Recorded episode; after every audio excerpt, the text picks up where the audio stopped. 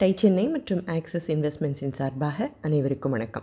நான் சொல்கிற விஷயத்தை கொஞ்சம் யோசிச்சு பாருங்கள் நம்ம வீட்டிலேருந்து ஆஃபீஸுக்கு கிளம்பி போகிறோம் இல்லை வேறு எங்கேயாவது கிளம்பி போகிறோம் ஆனால் முக்கியமான ஏதோ ஒன்று மறந்து வச்சுட்டு போயிடுறோன்னு வச்சுப்போம். என்ன செய்வோம்? ஒன்றா நாமளே திரும்ப போய் எடுத்துகிட்டு வரணும். இல்லை யாராவது வீட்டிலேருந்து நமக்கு கொண்டு வந்து கொடுக்கணும். இல்லை வேறு யார் மூலமாவது அவங்க நமக்கு அனுப்பணும். இல்லையா? அதே மாதிரி நமக்கு ஒரு கடையிலிருந்து ஒரு சாமான் வேணும். அப்புறம் இன்னொரு கடையிலிருந்து இன்னொரு சாமான் வேணும். ஆனால் நமக்கு போக முடியாத சூழல்.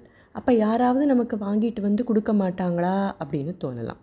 இப்படி ஒரு இடத்துலேருந்து இன்னொரு இடத்துக்கு லோக்கல் கூரியர்னு வச்சுப்போமே எந்த அளவுக்குன்னா நாம் இருக்கிற இடத்துக்கே வந்து வாங்கிட்டு எங்கே போகணுமோ அங்கே போய் கொடுத்தா எப்படி இருக்கும்? அதுவும் ஷார்ட்டஸ்ட் டியூரேஷனில் இப்படி யாரும் செய்ய இல்லாதப்ப முடிஞ்சதோ முடியலையோ புலம்பிக்கிட்டு வேறு ஏதாவது ஒரு வழியை கண்டுபிடிப்போமா இருக்கலாம். இல்லை ஒன்றும் பண்ண முடியாது அப்படின்னு மனசை தேத்திக்கிட்டு அப்படியே விட்டுடலாம். இதில் இருக்கிற ஒரு பெயின் பாயிண்ட்டை உணர்ந்து அதுக்கு நிச்சயம் ஒரு மார்க்கெட் இருக்குங்கிறத கண்டுபிடிச்சு ஆரம்பிக்கப்பட்டது தான் இன்றைக்கி நாம் பார்க்க போகிற நிறுவனம். இது இந்தியாவில் இருக்கிற எட்டு ஊர்களில் ஹவுஸ்ஹோல்டு நேம்னு கூட சொல்லலாம். எட்டு ஊர்கள் அப்படின்னா பெங்களூரு தில்லி குருகிராம் புனே சென்னை ஜெய்ப்பூர் மும்பை ஹைதராபாத். இந்த ஊர்களில் தான் இப்போதைக்கு செயல்பட்டுருக்கு இந்த கம்பெனி. ஆனால் யாருக்காவது ஏதாவது அனுப்பணும்னாலோ இல்லை வாங்கணும்னாலோ இந்த ஊர்களில் இருக்கிற நிறைய மக்கள் ஓப்பன் செய்கிறது இந்த நிறுவனத்தோட ஆப்பை தான். டன்சோ இந்த நிறுவனத்தை பற்றி உங்களில் பலர் கேள்விப்பட்டிருப்பீங்களா? இருக்கலாம். ரெண்டாயிரத்தி பதினைந்தாம் வருஷம் ஜனவரி மாதம் கபீர் பிஸ்வாஸ் என்பவரால் தொடங்கப்பட்ட நிறுவனம் தான் டன்சோ மும்பை பல்கலைக்கழகத்தில் என்ஜினியரிங்கில் இளங்கலை பட்டம் பெற்று அப்புறமா மேனேஜ்மெண்ட் டிகிரியையும் முடிச்சுட்டு ஏர்டெல்லில் சேல்ஸ் டிபார்ட்மெண்ட்டில் பணிக்கு சேர்ந்தார் கபீர். மூணு வருஷம் இங்கே. அப்புறம் திரும்ப ஒரு மூணு வருஷம் இன்னொரு டெலிகாம் நிறுவனத்தில் பணி செஞ்சதுக்கப்புறமா ஒரு நிறுவனத்தை தொடங்கினார். இதையும் ஒரு மூன்று வருஷங்கள் நடத்தினதுக்கு அப்புறமா அந்த நிறுவனத்தை வேறு ஒரு பெரிய நிறுவனம் அக்வயர் செஞ்சாங்க. இதுக்கப்புறமா கபீர்கிட்ட நிறைய நேரம் இருந்தது. ஒரு ஐடியாவும் இருந்தது. தன்னோட ஐடியாவை நண்பர்கள் சிலர்கிட்ட சொன்னார்.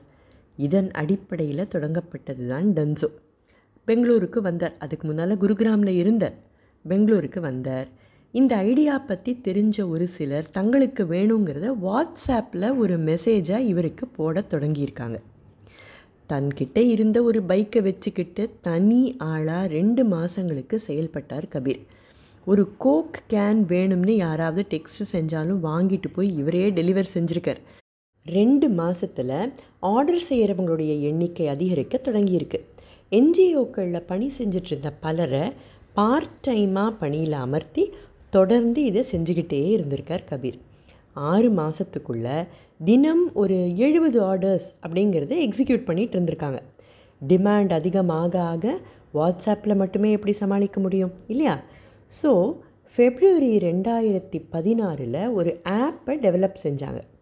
ஆர்டிஃபிஷியல் இன்டெலிஜென்ஸ் இதுக்கு தேவைங்கிறத உணர்ந்து டெக்னாலஜியில் முதலீடு செஞ்சாங்க. இந்த நேரத்தில் இவங்களுக்கு இன்வெஸ்ட்மெண்ட்டும் கிடைச்சிது.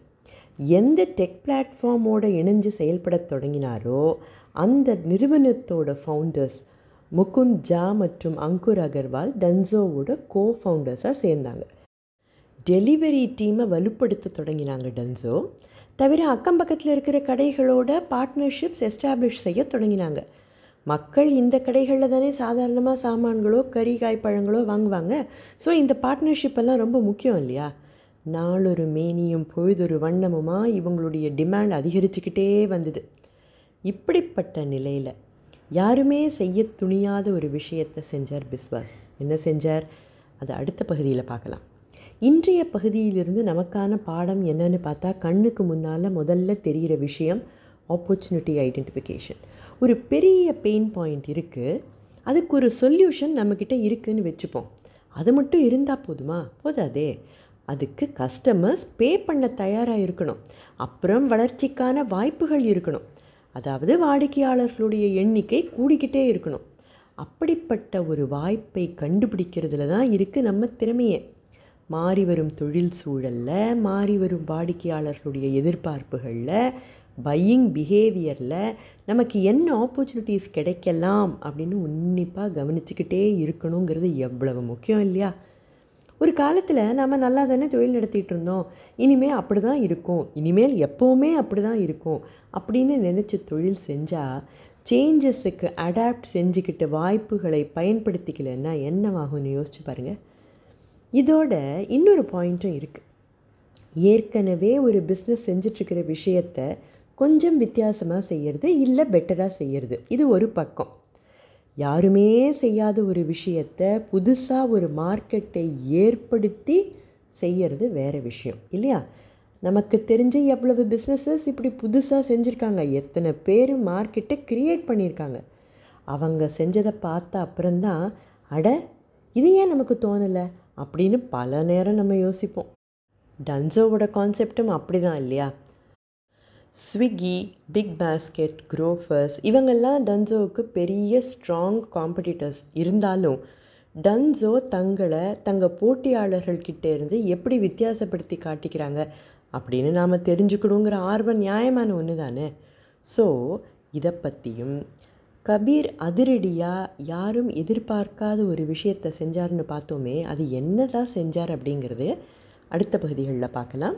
அதுவரை டை சென்னை மற்றும் ஆக்சஸ் இன்வெஸ்ட்மெண்ட்ஸின் சார்பாக அனைவருக்கும் வணக்கம்.